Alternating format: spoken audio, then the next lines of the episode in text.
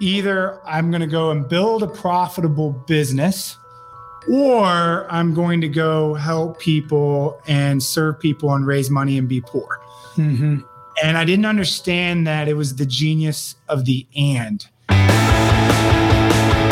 Welcome to Grid Talk, a podcast about real estate entrepreneurs, visionaries, and the stories behind the legacies they're creating. I'm your host, Rob Chavez, and on today's show, I have Chris Arnold, who runs 4 integrated businesses, all from sunny Tulum, Mexico. Chris Arnold, welcome, my brother, to the Great Investor Podcast. I'm so super pumped to have you on here. You and I have been getting to know each other over the last few weeks, and the more I dig, the more I like what I'm seeing and hearing. And so I thought I would bring you on here and share you with our Grid audience, our tribe, so that they can learn a little bit about you, your story, your history, and your business, man. So welcome to the Great Investor Podcast. Man, if I'm hanging out with you, it's going to be a good time. It's going to be a good time. We're going to have fun. We're going to have fun, man. So here's a question I have for you. Like, who is Chris Arnold from a business standpoint? What's his life look like right now? And then I want to go a little bit deeper and understand who Chris Arnold is internally, right? Like, so give me your business stats and then give me your life stats. Yeah, absolutely. So man, I've been in the real estate game for 15 years. It was the very first thing I started right when I got out of grad school. I was just looking for a vehicle, right? A delivery system for me to be able to live the life I wanted to live and, of course, focus on the things that I thought were most valuable, really from a value standpoint.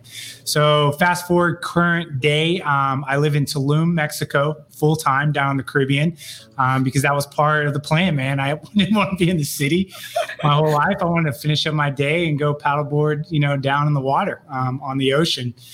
And so I run a few businesses, but they're all built on a virtual platform, which means we have no brick and mortar office. And even though our primary area of business when it comes to real estate investing and retail is in Dallas, I'd say about 80% of my staff don't even live in Texas. We're scattered like all over the United States. But current day on the investment side, we do about 125 transactions per year. I define investment for us as wholesaling, wholesaling, and a little bit of fix and flip. We like to kind of cherry pick those best ones. I got my feet wet on the retail side. So we still do retail transactions, representing primarily sellers listing their properties because we generate those opportunities through the investment company. And then, of course, I run Multipliers Brotherhood, which we'll get into, which is a big why for me. Because I want to spend my life really developing leaders. And then we have a nationwide coaching program, coaching people how to utilize radio to find investment properties. So that's where I'm at. Married 6 years, just me and my wife, no kids. Wow. Craziness, man. How long have you been in Tulum now? Did you say? 3 years, full time. Three years. Yeah. Okay. So how did this entrepreneurial journey start for you? I mean, did you go to college for this? Was this in your DNA? Like, tell me a little bit about that. Yeah, definitely my DNA. Looking at my 2 older brothers and my dad, they all ran their own businesses, and so I know the first seed that was really planted was from my father. Because I had the type of dad, because he worked for himself, showed up to my practices and to all my football games and so forth. Mm-hmm. And I can always remember my father telling me, you can never put a price tag on that freedom of time. And I saw the same thing with my 2 older brothers. So when we get together to hang out, like when I was in school, we could go golf during the week. Things stand out like that because, you didn't need to get time off from work. But, over a period of time, I thought I was going to go the vocational route in the sense of, I went to seminary. Yes, I went to school. I don't have an MBA. I got a master's in theology. And so people are like, how in the heck do you go from like theology over to real estate? And I can tell you the biggest seed that was planted for me is I was finishing up grad school. I was just eating a chicken biscuit in Chick-fil-A. Yeah, just one of those moments, right? I'm looking up on the mural. I see this big mural from Kathy Truett about how he had utilized Chick-fil-A as a vehicle to impact the world. They were giving to college programs and to overseas things. And that was the first time that really hit me that, you know what, I really feel like, you know, I'm being called to build a business and to utilize the resources and the freedom that time that gives, and to go out and do something that I see as most valuable, rather than the traditional route of, let's say, living at the mercy of other people's giving by raising money in nonprofit world. And that was really a defining moment for me. Interesting. What did your dad do? What was his business? What did your brothers do? You said they inspired you. Yeah. So the biggest entrepreneur in my family is actually my middle brother, Bobby. It seems like he started most of the businesses and passed them off to my dad and my brother. But my middle brother does large in like development, like multifamily. He's also a home builder as well. My other brother runs a travel company that my middle brother started and sold to him. And then my parents, which is funny enough, ran like, it's called Gorilla Loop, hysterical. It's where you go get like a detail car wash, oil and all that type of stuff. And they built that up and they actually sold it. So you can imagine like just watching my family, you know, always being in that kind of entrepreneurial world, definitely influenced me tremendously. That's interesting. Were they running that business when you were little, or was that later on in life? That's when I was little. Yeah, absolutely. And then my mom worked for Mary Kay. So again, independent contractor. I remember she won her first pink Cadillac when I was born. Can you imagine the being dropped off in like football practice in high school in a pink Cadillac? And I'm still dealing with those issues. But yeah, I mean, that allowed my mom even to be at home. So you can see it really kind of through my whole family. Of course, I mean, that influences you at a deep level just being around it. I just didn't think that that's what I was going to go do. I just felt like I was going in a different direction. And how did you start kind of veering in that direction towards seminary school? Like what was it that prompted you to say, you know what, that's the direction I'm going to go in? Oh yeah, let's step it down and go a little bit deeper. I like it. So, man, I got in a lot of trouble. Junior high, high school, I went completely into the drug route, you name it. I lived in kind of a really rare school. It was a little two-way school out in East Texas. So usually you have different pockets of people. We were kind of the athletes as well as the people that were involved in drugs. And if you're in a small East Texas town, that's really like prevalent because there's not much to do. Mm-hmm. And so the defining moment for me was I actually got arrested when I was 17. And so, man, I remember being in jail, having to make that call to my father. And I have an incredible dad, a dad who made a lot of right decisions. A lot of my decisions were because by nature, and I'm a risk taker, those things really draw me in. It was just definitely being channeled in the wrong way. And so I got picked up and I actually had to go to this kind of hippie rehab. It was just gonna blow your mind. It was owned by these hippies that were kind of part of like what they would call the Jesus movement. And he had long hair. She wore bell bottoms. There were peacocks running all over their farm. She wrote poetry and painted on everything. And I was like, heck, I mean, if I go stay somewhere, I'm going to stay here. And that was a really defining moment because it was during that process that I had a really big moment in which, for me, from a spiritual standpoint, God stepped in and just literally wrecked my world. Delivered me from all the drugs, everything that I was doing. And by the time I left that place, I was going, I want to spend the rest of my life serving and loving people. And so I was like, I guess I'll go to Bible school. I mean, that's what you do. But that's what kind of set me on that road, was having such a kind of dynamic experience at a young age of being 17. That's so interesting, right? And were your parents also pursuing Christ? Were they religious, or were you in a household that was like that already and you were rebelling against it? Or were they, you know, not that at all? Yeah, no, definitely faith-based, but I wouldn't call it religious from the standpoint. I think a lot of us kind of perceive what that environment was. I would say the best thing, it was always modeled for me. The one thing I do have are two brothers and a dad that have done just an incredible job of what I would say modeling character and integrity. And so those things influenced me. So if you want to ask me why I was rebellious, and I don't know, Rob, if you can running Multipliers, I learned so many entrepreneur stories because I have to dig in and get to know people's lives. if you're listening, one of the threads I see with people that are entrepreneurs, a lot of times, it's not always true. We generally, a lot of times, come from a troubled background. We are by nature risk takers. We are by nature kind of pulled into things that create that sense of danger and excitement. And so I have a lot of friends, man, honestly, that kind of went through that route initially. And that was simply because that entrepreneurial spirit was just not really having an outlet. And I look at all of those qualities now, that ability to take risk and not be scared. Because a lot of people are like, I can't believe you did all that. And I'll be like, I just wasn't scared. Like, I was that guy. I was always the first to go. When I was a kid, if you came to my house, Rob, I used to play this game called Physical Challenge. And I would find the craziest thing to jump off of, flip off of. I would always go first, but the deal is you had to go second.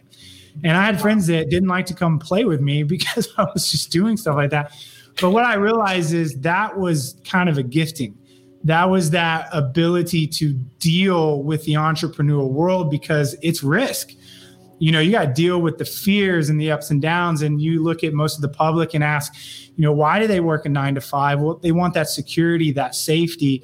I think all of us as entrepreneurs, we have a little bit of that off wiring. That's willing to get out there and take that risk. And so I realized that once I got into more of the business side and it was being used properly in my life, it actually went to something that was a negative to something that's truly valuable. I'm glad that I'm wired the way that I am, as long as it's being used in the right direction.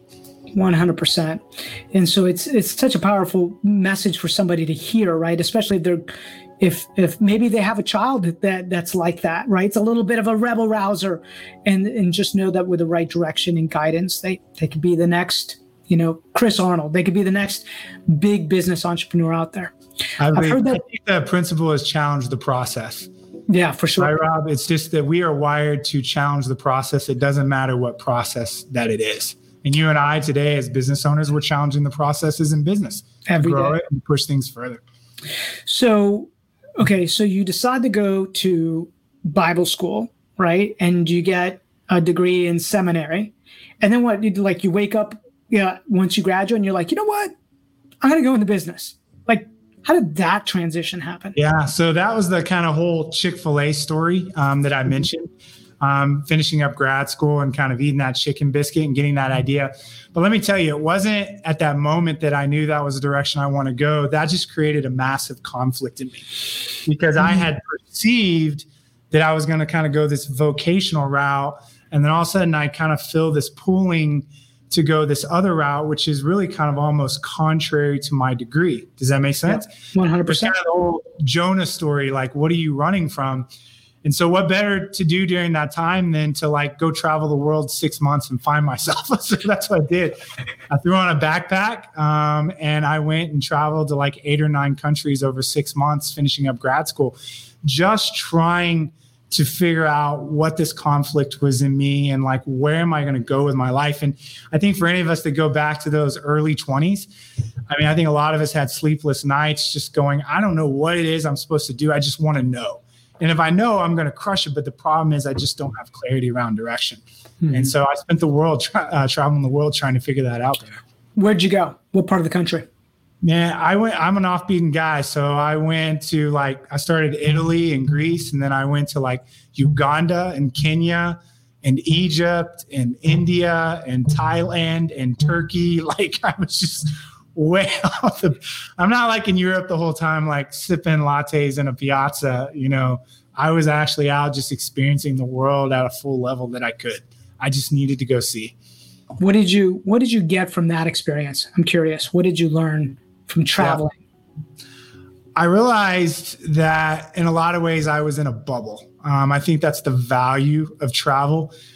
Doesn't matter if you live in a city or a family or a country. I think we all live in certain environments that kind of shape the way that we think. And I realized that I had been hit with, I'll use Jim Collins' languages, the tyranny of the or is what he says. Either I'm going to go and build a profitable business, or I'm going to go help people and serve people and raise money and be poor. Mm-hmm. And I didn't understand that it was the genius of the and. I can be both. I can run a profitable business and I can go out and impact the world and do that. Now, you got to remember, this is pre-social entrepreneurship. Mm-hmm. This is pre-Blake McCoskey, Tom Shoes. We're going back to 2005, 15 years, where the concept of social entrepreneurship, the idea of building business for a cause of impact, wasn't really being talked about yet.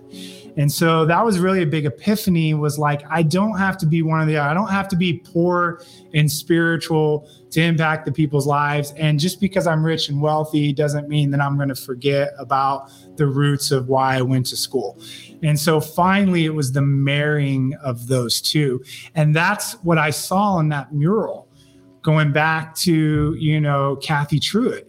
Kathy Truett created a profitable company, Chick-fil-A, and yet he used it as a vehicle and a delivery system for good. And that's what I began to understand. And then that really answered the question for me, the direction I wanted to go. Well, how did you end up picking real estate? Because the world of business is huge, right? So yeah, how did you end up being an agent and wholesale? Like, tell me, how did that happen? Being 25 years old with a seminary degree, my business acumen was about a zero on a scale of 1 to 10. So the only thing I had experience looking around at was, you know, two people I knew that seemed to have good vehicles were people in real estate, mm-hmm. right? Or people that were involved in the stock market and investing on that side. That's all that I understood. Like, I didn't see beyond that to other businesses and industries. Like, that was about as far as my vision was at that age. And so that was process of elimination, because for me, it was like, I'm not that strong in math, so I'm definitely not going to do great in the world of the stock market. So real estate it is. And then it's like, well, how do you begin? Right. And so at that time, another buddy of mine, Mike Mzik, who you're going to meet at some point, kills it, crushes it. He's a huge real estate guy out of Dallas, Texas now. And at that time, I began kind of talking with him. I think I want to go the real estate route. And he's like, man, you need to get licensed. I'll kind of coach you up. So again, I think the most important thing to always understand is sometimes it's just getting on the road. Yeah. Just start heading down the road. And so at least that got me off the bench and into the game by getting licensed and starting as a real estate agent. How long did you do that before you started discovering the investment side of the business? I would probably say it was about 6 or 7 years. So I went really heavy into the brokerage side. Someone handed me a copy of the MREA. I think we all have that story.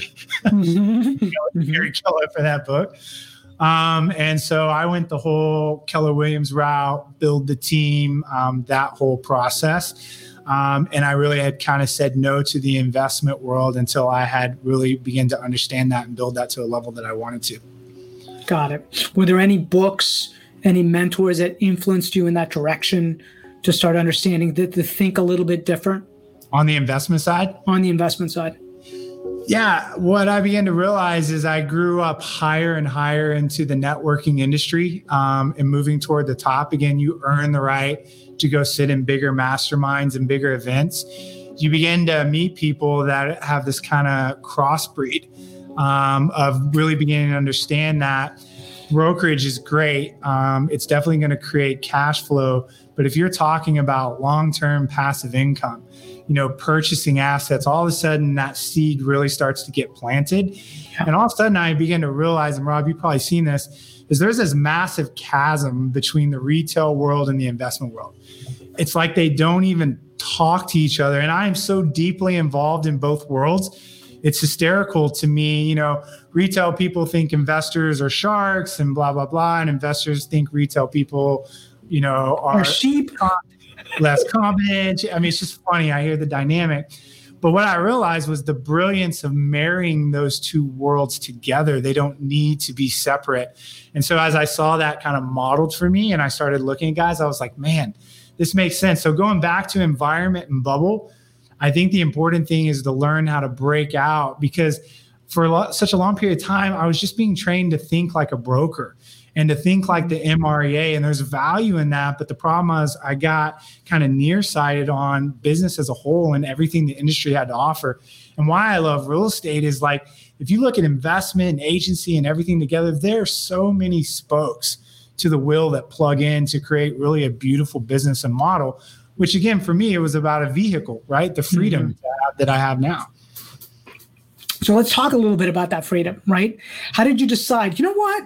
Tulum is where I'm going to end up, right? Like which by the way, I think it's awesome. I've been there with my wife, but I'm just curious. How did that come about? You just woke up one day and decided you're going to go to Tulum? Yeah. So it all starts with writing it down, right? I had created a list of some things that I wanted to do in my life. And one of them was live the Caribbean life. I mean, I was as generalized as it said. Live the Caribbean life. There was no location. I mean, there's a generalized location, but I knew I wanted to be on the beach. And the way that it happened was, I transitioned to virtual world. I was very intentional about virtual world. This is going probably 6-7 years back, because I had this such focus on freedom. If you break down freedom, I think there's fundamentally 4 freedoms when it comes to kind of business and life. You get freedom of time, right? I think that's the most glaring thing that people get into real estate for. But then you get freedom of resources. That means I can write the checks for the cause that mean most to me, right? Then on top of that, you get freedom of thought.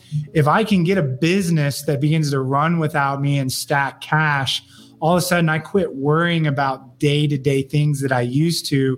I'm free to elevate to begin to think about other people's problems and other people's issues. And the last freedom was freedom of location. I don't want to be tied. So when we're talking about freedom, I wanted freedom at the full extent of what I could comprehend freedom to be from a business standpoint. And so freedom of location was, at some point, I don't want to be tied down. So I had started about 6 or 7 years ago strategically building a virtual model, which again, when you get into that world, it's really scary. How do I manage these people? How do I do this? I'm so used to a world being in office. And so I finally got to a point where I was sitting around in my office one day, and there's just a few of us left, and we have this big office because everyone's virtual. And I'm asking myself, why am I still here? And my team is looking at you like, why are you still here? Why do you guys have an office? You hired all of us virtually. We've never been to your office. We've never been to Texas. Why do you have it? And so I took a vacation down to Tulum, fell in love. And within 90 days, my wife and I packed it up and moved, because I had built something, and it took me to a time to realize it's here. Chris, this is what you've been working for. Now all you got to do is pull the trigger and go, right? Yeah. And by the time I made that, my business had been set to be able to run virtually, and we didn't skip a beat. It was already built to do it. You made the decision to do it. That's it. You made the decision. I had to have the balls to do what I said I was going to do, and that was to leave the United States and go to a foreign country, bottom line. Had your wife ever lived in a foreign country before? No, she never left the city we lived in. She was born in Arlington, Texas. And if you know anything about Texas, when we got married, I moved her to Dallas, which is 30 minutes away. And that was actually a really big deal for her to move 30 minutes away. So yes, we packed it up. But one of the reasons, and I think one of the great qualities of my wife why I married her, was she was always down for the adventure. Mm-hmm. She's introverted by nature. I'm extroverted. And part of her introvertedness is, I married you to create a life for me that I would probably never do on my own as an introvert. So when I told her, she's like, all right, let's do it. I'm in. Let's do it. Wow. Very similar to my wife. Yeah. Right. Very similar. I thought she would talk me out of some things, but she's like, no, let's go. Let's go. Okay, Chris. So you've got this brokerage retail side. So that's one spoke. You're wholesaling. That's another spoke. You have, from what I understand, just going online, you have a coaching consulting side, because a lot of what you've done is radio, right? You generated a lot of leads through radio. And I was shocked to hear that you could buy spots for the amounts of money that you were talking about last time. I was like, oh, I got to talk to Chris about this. And you have multipliers, right? So you've got these 4 spokes, essentially. Is there another one? Am I missing anyone? No, those are the 4. Okay, Those are the 4. So how do you manage all 4 of those, right? I think sometimes entrepreneurs, we see opportunity everywhere, but in order to do it effectively, you need the right talent around you, right? So how have you been able to manage that or lead through that? Help me understand that, and help our audience understand that. Yeah, and I think it's important because again, I think a lot of us as entrepreneurs always have to minimize, chasing shiny objects. We're probably usually overcommitted. But the four things I have strategically work together. So the first thing I always tell people is if you do have multiple companies, those companies need to have synergy between them. It's not like I have a real estate company and then I went and started a restaurant and then I went and started some other product. You know what I'm saying? My companies all work together in tandem. They all feed each other. It becomes a force multiplier. But a couple of things I would tell you on, learning how to bounce between the companies and what we do is number one, without question, you have to have the right team in place, particularly the right, what I would call chief operating officer, call him an integrator, a number two. There is no way that a visionary can elevate out of the day-to-day without the right chief operating officer. So every business I have has an integrator or COO over it. And then on top of that, it's led by a leadership team that I've raised up over time. And this leadership team makes pretty much all of the day-to-day decisions. So unless it's really, really important, I don't have to get involved. And so this is going back to the beginning of the long-term understanding by beginning with the end in mind of raising up leadership in your organization, because you're never going to step out of the day-to-day if you have what's called centralized leadership. Centralized leadership model is all arrows are pointing at me and everything's dependent upon me. And if you remove me as kind of the capstone or the keystone to this thing, it falls apart. Decentralized leadership or all arrows are pointed away from me. And that if you remove me from the equation, the business keeps running. And so I love the old saying, you define the success of your business by how long it would run if you stopped working in it today. And I think for a lot of people, if they answer that question, like, man, my business wouldn't last a week. And then I would argue and say, well, I don't really think that you're running a decentralized model. And then the other thing I've realized over time is there's only three things I need to understand about a business and look at on a regular basis and not have to be involved with all of the details. Number one, I've got to look at the financials because the financials are a tool. They're a weapon. They're always telling me a story. And so I have a great chief financial officer that I meet with, and we're looking at the patterns and the data and forecasting and rolling 12s. And man, again, that's people buy companies off of financials, right? Because again, that's what you care about more than anything, because who cares what the owner says? Just go and look at the actual numbers. The second thing is I've got a KPI dashboard for each of the companies that we run. And so I can tell immediately when I log into a KPI dashboard, looking at lead measures, which a lot of times the financials are more like lag measures, but these lead measures in my dashboards tell me if something's wrong. And if it's wrong, then I can go back in, talk to my team and go, what's going on here? There's something off on the conversion side of the sales department in this area. And the last thing I just need to know are what are the quarterly rocks? These are the priorities that each company has set in place that they have agreed that they're going to accomplish as an organization over the next 90 days. And if I have a grasp on those three things, that's really all I need to understand to run that business.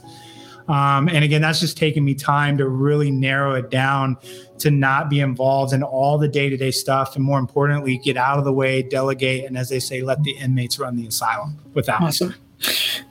In order to create buy-in into the organization, have you provided equity in any of those businesses, profit sharing? What is it? Right? How do you get people to feel like this is their baby too? Or do you? Yeah, no, absolutely. So I think, again, does equity, giving up those things work? I do, but I think that a lot of times they're the last resort. What people are going to buy in to more than anything is going to be the clear vision of the leader and the fact that we are doing something unique to solve a problem that no one else is solving, and that there are things at risk in the world if we don't do this. And more importantly, we're going to do it with people in a team that we love to be around. That, in my opinion, creates more buy-in than incentives themselves. It really does. You cannot underestimate the value of the vision. and the leader and the culture. I mean, as they always say, people don't quit jobs, they quit leaders, right? They quit visions that go off track. Mm-hmm. So I think that that's a crucial component. And then secondly, people are wired differently. And I can tell you one of the best characteristics of, one of my COOs is that when she sees me succeed, she perceives that as her own personal success. There are other people that you meet in your life that when you succeed, what they feel is envy and jealousy. But if you can find the right people, they view your success as their success. And that's all about bringing in those right type of people that see the world philosophically that way. And again, the key people on my teams really feel that way. And then the last thing I would say is, I can't tell you, I think you said the word baby earlier. When we hire people and we give them positions, the conversation we always use is, this is your baby. You might have a small task in our organization, but the reality is this is your baby. And you are responsible for your baby. And so if you start to create a culture in which people understand that they are fully responsible for what you've given them, and they're there to call the shots, again, a lot of times we'll just simply say, we'll get questions from newer people in our company, like, what should I do on this? And we always just kick it back. What do you think we should do? What would you do? And if you're constantly doing that, people will begin to believe and understand that they know they have ownership, that they have a voice, because they're calling the shots on their responsibility. And I really believe that that comes down to the right leadership style. I love it. Okay. I suspect if you're like most entrepreneurs, it's not always gone according to plan. That's an understatement. So tell me a little bit about some of the major challenges you've faced in your business life. Yeah. I can tell you the first challenge that hit me hard is I got into business not being financially literate. Mm-hmm. School didn't teach me how to manage money. Unfortunately, my parents didn't teach me how to manage money. Even doing what they did, I don't think from a personal standpoint, that was something that they had excelled at. And unfortunately, church world doesn't teach you that. So when I got into business, I'm doing a lot of deals my first year. Like, I had a business plan, I hit the ground running. And I looked, 2 or 3 years into the game, and then we start to hit 2008 because I started in 2005. And all of a sudden, I've got like maxed out credit card. I remember the day where I had about $5,000 left on my credit card, and it was maxed, and my bank accounts were like sub a couple $100, the bank accounts I had. And I was just like, what am I doing? Like, I'm making money, but I don't have to know how to manage it. And I was frustrated. I was frustrated that I had to kind of learn that lesson, and it wasn't taught to me, but hey, that was a lesson I need to learn. And then I went down the whole Dave Ramsey path and started digesting those books on, learning to lead with revenue and, to look at debt and to get out of debt and so forth. And that was definitely a big mistake. I mean, that cost me time. If I had been putting that money into growing my business rather than just spending it because I didn't know how to manage money, I mean, I would have got up and gone a lot faster. How long did it take you to kind of dig out of that? I'm going to say from the time I started digging out of it, probably took me a few years to really kind of get a dent and take care of all that and be debt free. Got it. And was that credit card? Did you say how much was the amount that you had on credit cards? Do you remember? I think I was up in like the mid $40,000 range, and being 27 years old, 28, that's a lot of money at the time. Let's go back to when like you're still living off a couple $1,000s a month because you can, you still have a little bit of that college mentality. So that was a lot of money. That was that reminds me of that kid jumping off the roof when he was younger, 12 years old, without the safety net, right? When it like twisted his ankle all the way down. They're like, man, okay, got to do it better next time. Yeah. Okay. So that was when you were 27. Took you a couple years to figure that out, dig out of it. And then what have you done since in order to start building wealth? Because whether it's the brokerage side or wholesaling, that's all very earned income side of the equation, right? What have you, or even like multipliers, right? That's a lot of that's earned income. What are you doing on the building wealth side that we might be able to learn from? Yeah, so I can tell you the biggest transition I had was to get off a transaction treadmill, which probably a lot of people that are listening are on. and get out of transactional businesses and start to create what I would call residual or subscription-based businesses.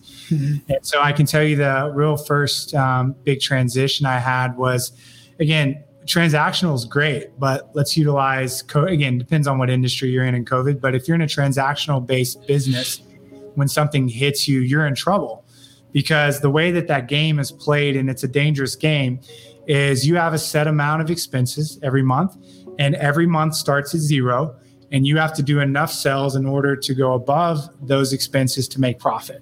And when you're doing really well, you don't really think about the craziness of that game. But when things get hard and you realize that you're behind and that month is resetting and you're losing at that game again and again, you go, man, this is a bit of a crazy cycle. So all the businesses that I've launched moving forward, being multipliers, to REI radio, to affiliate-based programs in which I endorse tech companies, different things like that. What I've been really focused on is creating that longer-term subscription-based reoccurring revenue. Mm-hmm.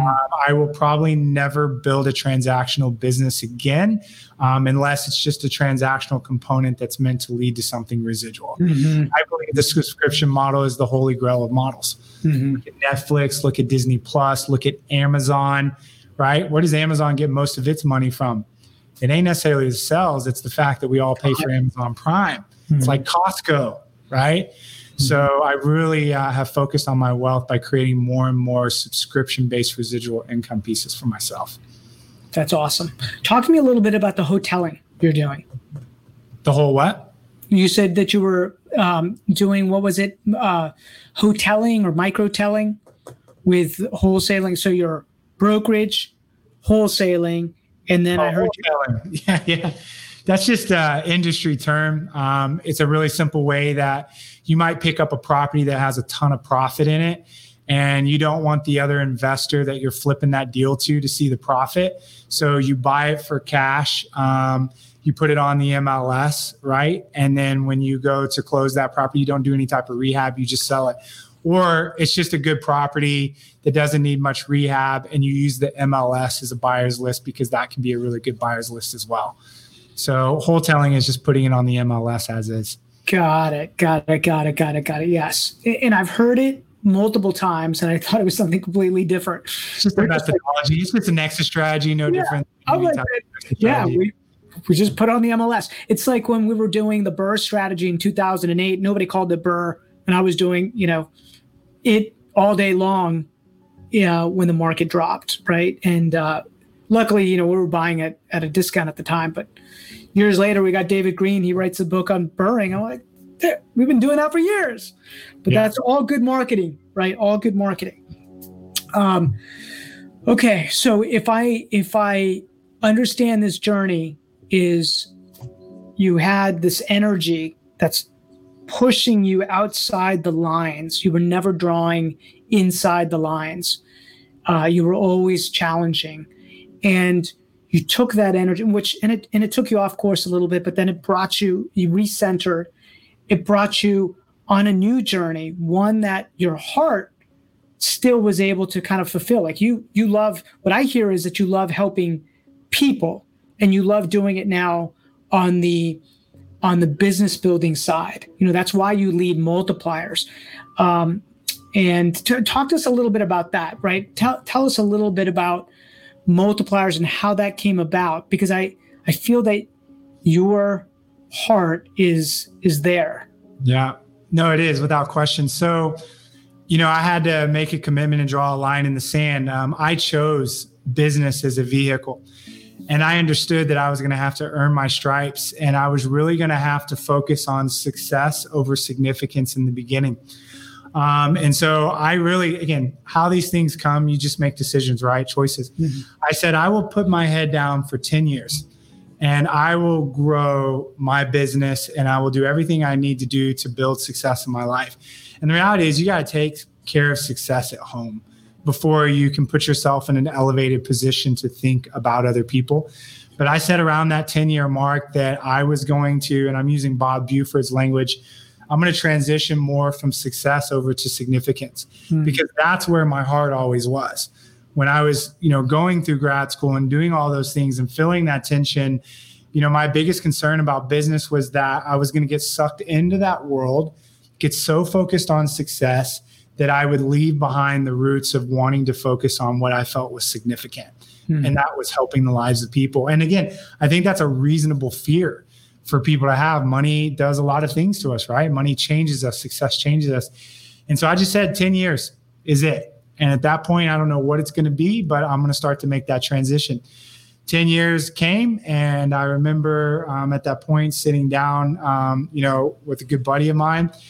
And I said, you know what, we're going to show up every morning on Saturday and have coffee until we figure out what it is that we feel like is more valuable for us to do.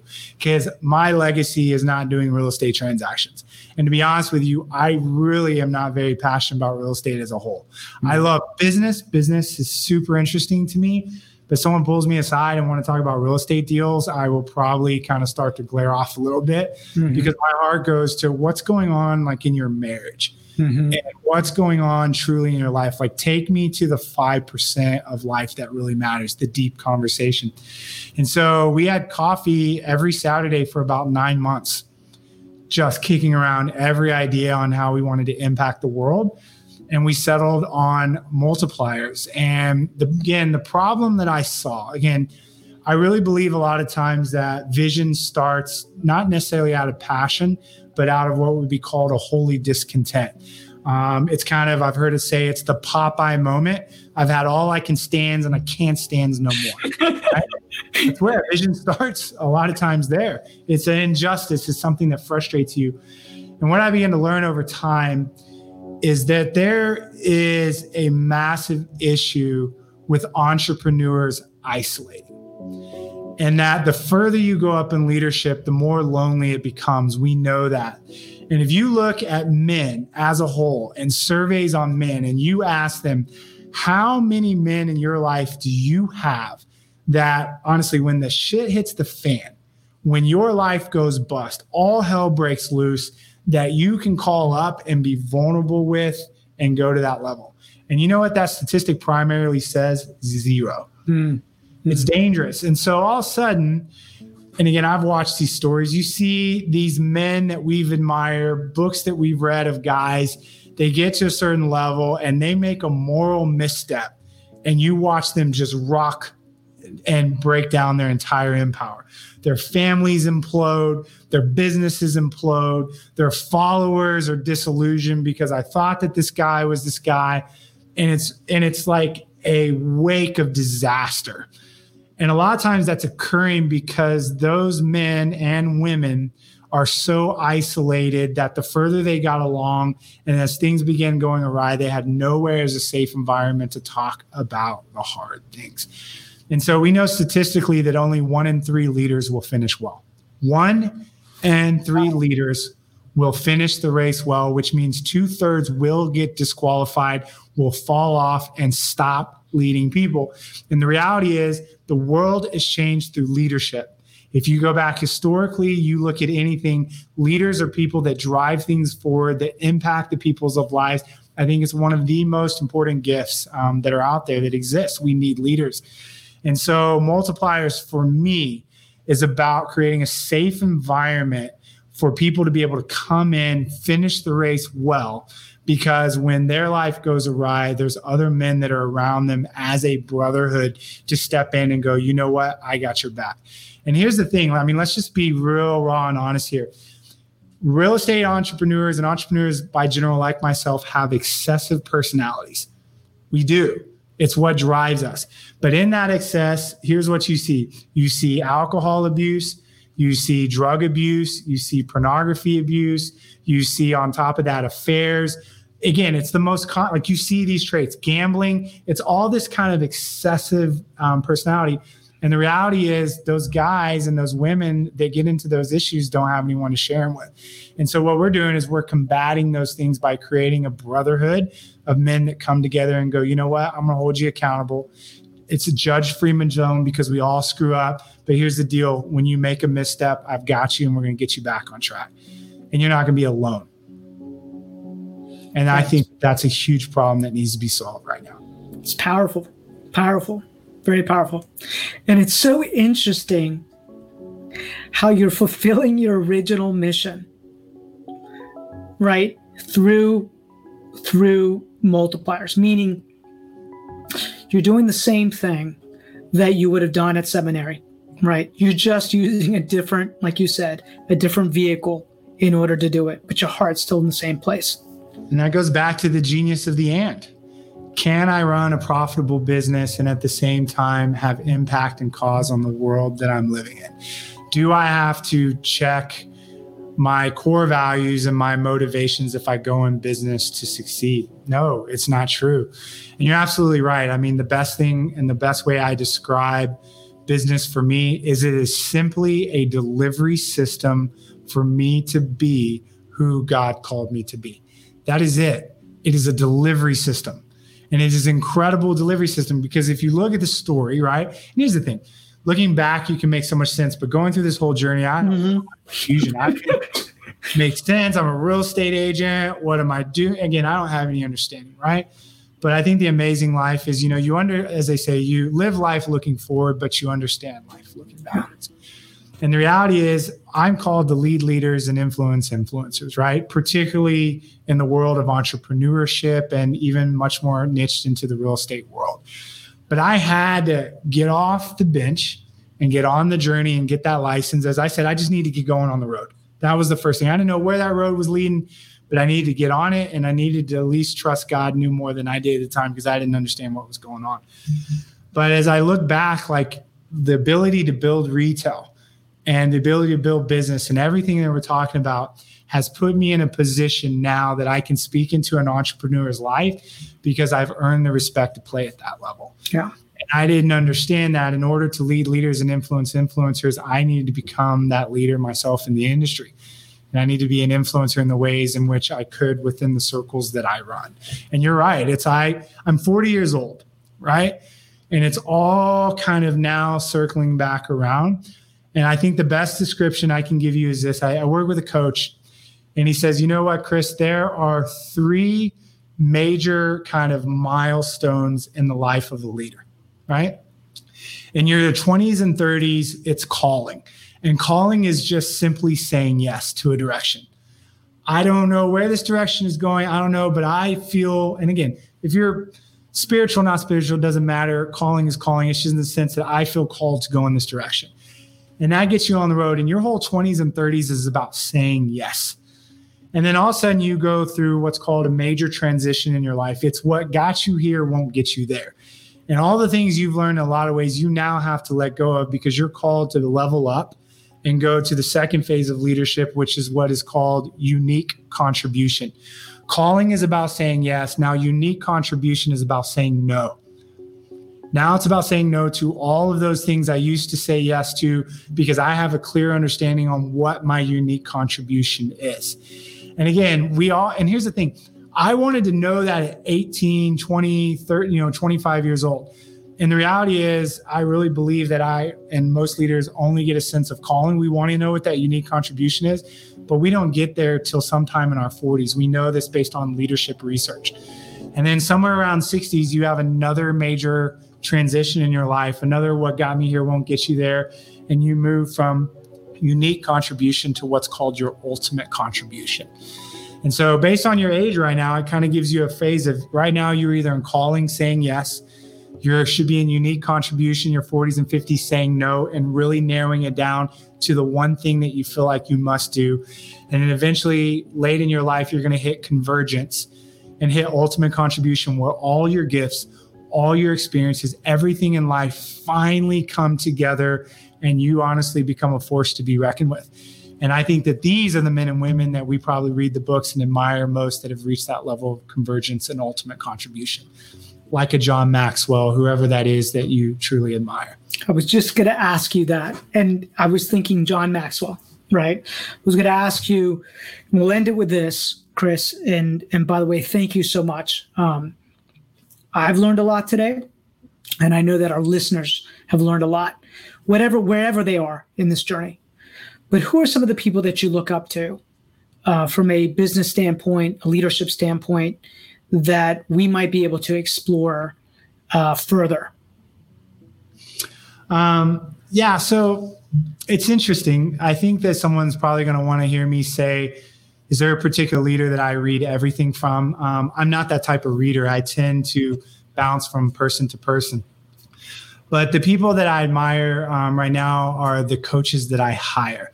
And these are guys probably, you wouldn't know their name if I mentioned them. I work with Terry Walling right now. I work with Greg Sauscioli. These are authors of books. And so for me, the men that I admire and I'm drawn to are the men that have learned to measure success outside of just the billfold, right? These are men that walk in a high level of wisdom and character, and they have success in their relationships. And so what I can tell you is overall, I'm drawn to men that go far beyond the money. So I think the traditional people that we read books and listen to, I read those books and get business value, but I can't tell you I necessarily admire those men as a whole. Mm-hmm. Show me the man that's a great father, great husband, great friend, great leader, influencing the community and carries that type of balance. Now you're getting to some of the rare people in the world that reach that place of personhood.